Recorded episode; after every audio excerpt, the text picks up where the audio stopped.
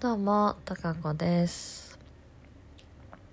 えっ、と、番組名の横に出てるアイコンというか写真をですね、変えました。で、ここにちょっと英語が書いてあると思うんですけど、この写真の上にこれが何かというお話をしたいと思います。多分前にも喋ってると思うんですけどあの「The Melody at Night with You」って書いてあるんですけどこれはですね私が好きなジャズピアニスト、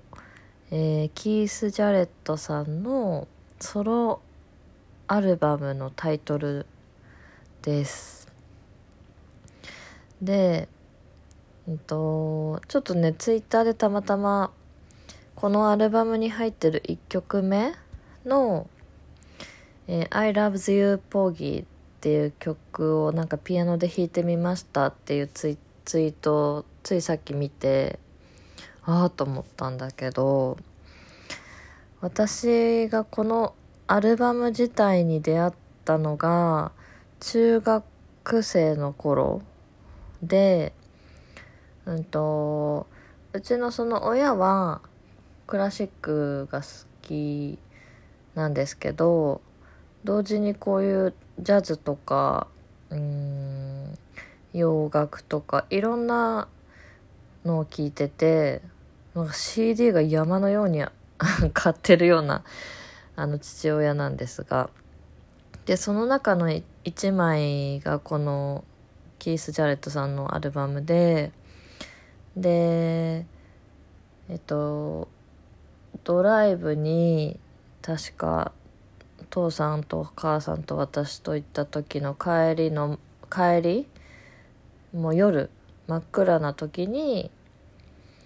うんときかか流れてきたアルバムでなんかこう私そう星が好きだって前言ったと思うんだけど星とか宇宙とか当時すごい憧れてて宇宙飛行士になりたいって思っ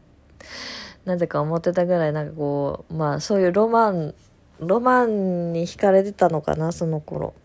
でだからなんか車の後部座席に寝そべりながらこう外の夜空を見ながらぼーっとしてた時にこの曲このアルバムが流れてきててでそれから多分もうずっと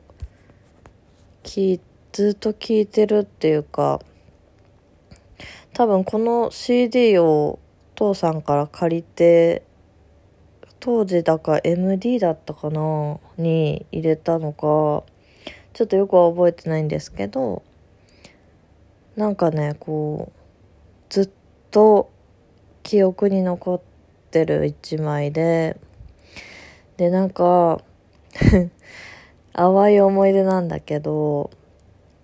中学卒業して高校にな上がった時に、うん、と同じ中学校だった男の子にの誕生日かなんかにこのアルバムをねプレゼントしたんですよ。あ高校上がる前か。中3の時かな。でなんかうんと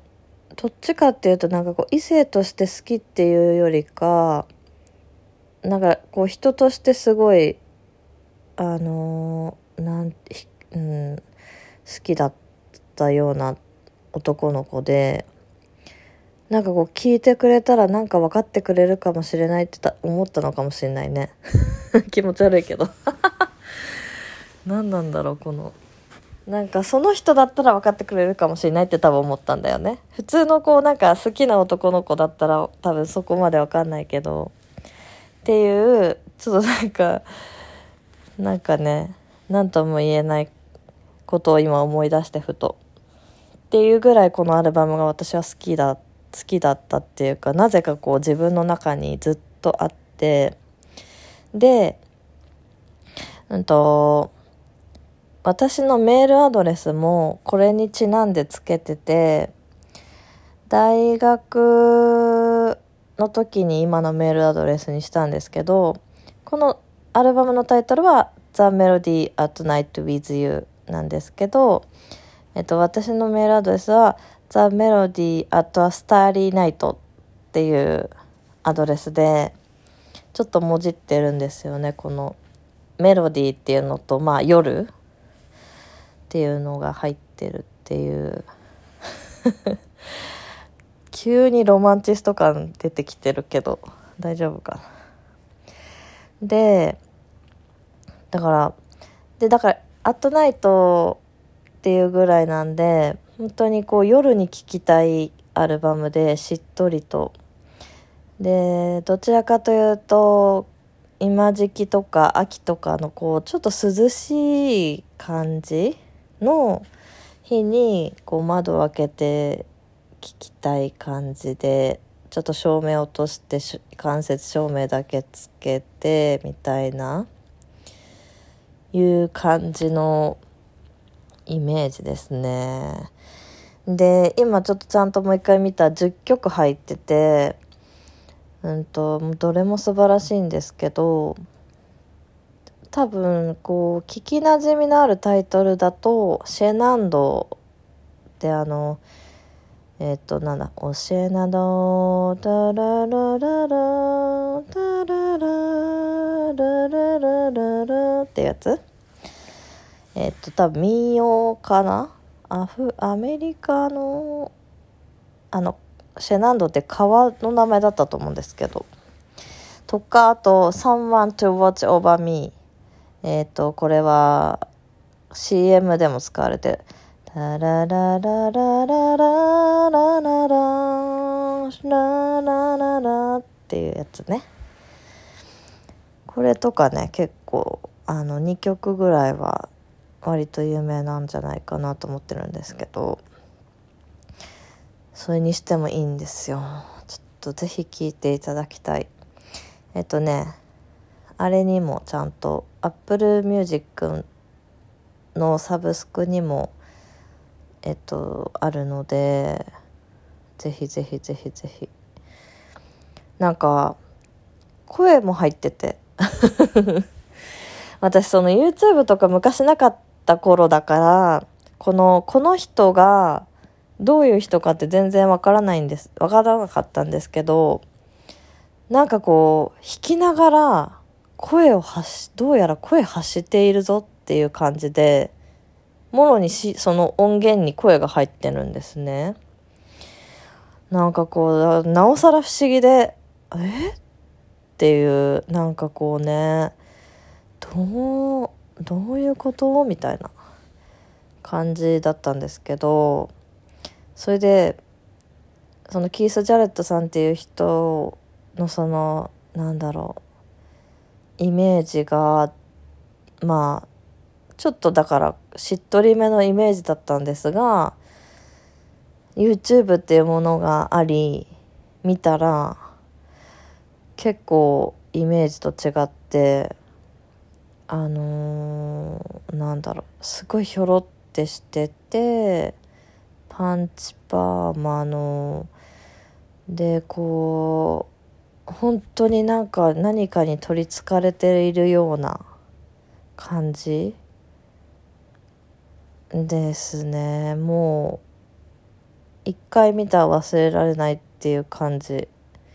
の演奏しててちょっとその普段どういう方かとかっていうの全然し調べてもないんですけどもうなんかねすごい。でこのと、Apple Music でこれをね、あの、えっと、再生っていうか、あの、検索したら、